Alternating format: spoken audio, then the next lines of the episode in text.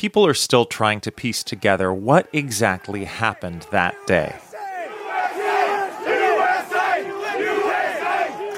January 6th, how it unfolded, who was involved, what role former President Donald Trump and his closest allies played in citing the violence at the Capitol. It's now been nine months since a House committee formally began investigating the attack. We have interviewed more than 800 people. We have more than 100,000 documents. It's an intense, wide, professional investigation. That's Democratic Congresswoman Zoe Lofgren of California. She spoke to NPR Thursday morning about the decisions the panel needs to make in the coming weeks and whether or not the committee will ask Trump to testify. We're looking very seriously at that. Obviously, he's a central figure in this. I am mindful, however, that his track record of truthfulness is a bit squishy. Uh, we've not made a final decision. I personally believe we should invite him in. That's just my view. The committee has not yet made a decision on that. The panel has entered the final phase of its investigation before it starts making findings public later this spring. While the investigation at the federal level continues, the prosecution is running on a parallel track. Some of those charged in the insurrection have already been sentenced. To the verdict in the first federal trial related to the January 6th attack on the Capitol, Guy Reffitt, seen here on the Capitol steps, found guilty on all five felony counts, including obstruction. Others have not even gone to trial yet, like Edward Jake Lang, who allegedly beat a police officer with a bat on January 6th. He posted videos on his Instagram Live from the Capitol that day. America! Do you see us? Or defendant Brandon Fellows. January 6th, FBI documents allege Fellows posted an Instagram photo showing himself at the riot on a police motorcycle wearing a fake beard. That's the photo there. The both Lang and Fellows have pleaded not guilty, and both have been housed in the same section of the same jail in Washington, D.C., away from the general population.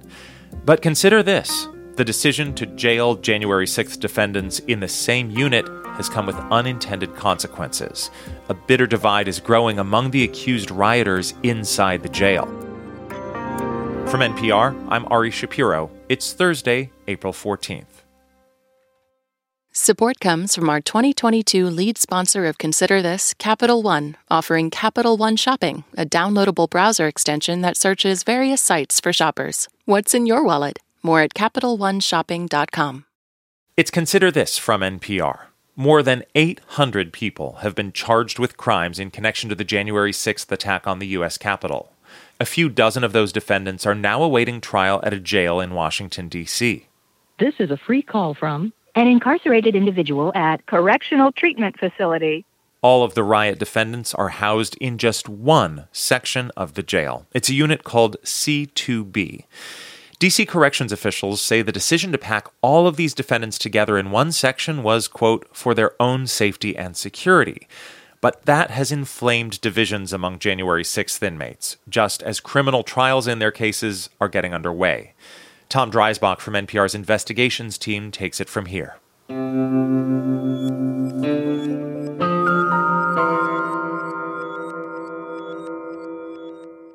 First off, could you just say who you are and uh, what you do? What's the best way to identify you? Uh, my name is Brandon Fellows. Uh, I owned a chimney business and tree business outside um, of here, but now I would best describe what I do is uh, I am a political prisoner.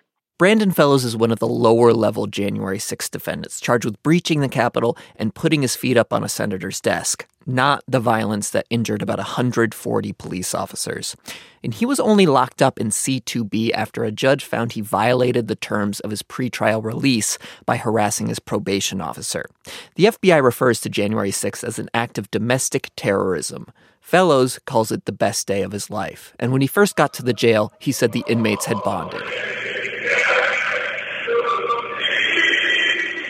This scratchy recording was made over a jailhouse telephone. It's the inmates singing the Star Spangled Banner, something they do every night at 9. For long chunks of the last year, pandemic protocols meant inmates were kept in their cells alone for 23 hours a day. Many inmates refused to get vaccinated against COVID, which limited access to things like the barber shop.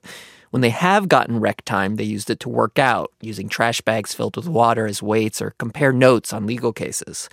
Troy Smocks spent about a year in the jail for posting violent threats against elected officials online and recently finished his sentence. Smocks says at one point the group put on a kind of jailhouse show they called the Hopium Den. You know, they would put on little skits and things like that. You know, it was our own comedy show. It was to relieve pressure. Some thought the jokes could be brutally mean, but it did build camaraderie. Experts on extremism and some defense attorneys started worrying that the decision to put these inmates together was just hardening their views. But interviews and messages with a dozen current and former inmates suggest something more complicated has happened. Over the past year, in this confined pressure cooker environment, the inmates have actually divided into different cliques. Take, for example, politics. Three inmates told me they were pretty much done with politics and definitely done with Trump. After all, they said that's how they got locked up in the first place. The opposite happened to Brandon Fellows. He compares the Department of Justice to terrorists. They made an enemy, uh, for sure. You know, I didn't like them before, but now they made an enemy. He said he even rejected a plea deal from the government, which would have gotten him out of jail. But another conflict has bitterly divided C2B with claims of bullying and discussion of lawsuits. That conflict is about money. Brandon Fellows says he was struggling financially when word got around in the jail about a big donation the pro Trump writer Dinesh D'Souza gave to a group supporting the defendants called the Patriot Freedom Project. Dinesh D'Souza, I hear he donates $100,000 to us. I calculate, I divided it by the amount of people in C2B, and I said, oh, I got all excited. And then somebody informs me that's not actually how that works. Fellows asked around about how to get the money, found out the group would pick and choose different cases. They claimed it was based on need, but Fellows said the criteria were not clear. The leader of the Patriot Freedom Project is a woman named Cynthia Hughes. She's become a regular on Steve Bannon's podcast. We need somebody to drop us $500,000 today. Today, Steve, because we need to have our own attorneys on these cases. The group says it has now raised almost $1.2 million and spent a little more than half of that. Hughes says she's fighting for all of the January 6th, quote, political prisoners, but Brandon Fellows says he hasn't gotten a dime from the group. Jake Lang has pleaded not guilty to charges that he assaulted police with a shield and a bat during the Capitol riot. He said he didn't need the money, but others did and were frustrated that's going to create some kind of, you know, problem because we're dealing with people's lives here and, and years of their lives on the line. For a while, those problems simmered quietly. Several people did receive thousands of dollars and were thankful. Others hoped they were next in line. Then NPR investigated and found what charity experts called red flags with the nonprofit. The group even changed their board of trustees in response, and around that time, Cynthia Hughes acknowledged the complaints about transparency. People are asking for transparency. There was a statement of facts up on our website. We're doing the best we can to um, provide the information that people need. We, we just need a little bit of time to put things together. Then a group of inmates organized and started reaching out to me. Most were not willing to go on the record because they were worried about retaliation from a rival group inside. Brandon Fellows said that has to do with a conflict with another inmate his name is Timothy Hale Cusanelli. Because he's here and because of the friends that he has accumulated, I think less people are willing to go public. Cynthia Hughes calls Hale Cusanelli her adoptive nephew.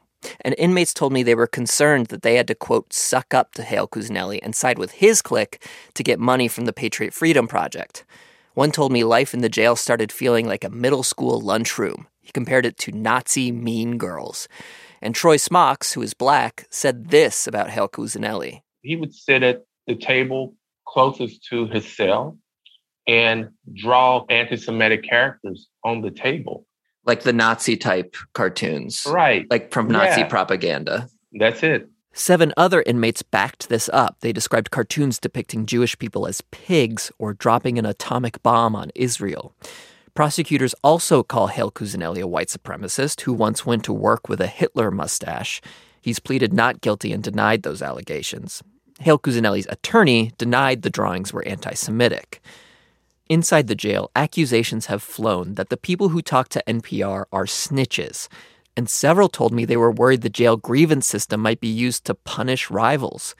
Outside the jail, Cynthia Hughes has pushed back on her own podcast. There's people that have done interviews and, and they've said some negative things about me or about Tim, you know, or about the project. And you have to have thick skin I, am not fazed by those people. They, they don't affect me because my work speaks for itself. Still, three people told me that she had discussed bringing legal action against the January 6th defendant for criticizing the Patriot Freedom Project. Hughes did not answer any specific questions for this story. People close to the group have suggested that their critics are just trying to raise their own money. Brandon Fellows, for example, has raised more than 30 grand crowdfunding online. But he says that big $1.2 million pot of money has made life in C2B toxic. There's a disease in the pod, and I think it's a Patriot Freedom Project, and it needs to be taken out. It's like a cancer. It, you have one minute left good grief. It needs to be taken out. It, it, it... All this jailhouse drama has blown up just as people are headed to trials that will determine whether they stay locked up. January 6th defendants have been told they were put in the separate unit of the DC jail for their own safety. But after a year together, several inmates said the conflict had reached a boiling point. When NPR contacted the DC Department of Corrections to ask how they were handling the situation, they did not respond. That was Tom Dreisbach from NPR's investigations team, and earlier in the episode, you heard reporting from Morning Edition host A. Martinez. You're listening to Consider This from NPR. I'm Ari Shapiro.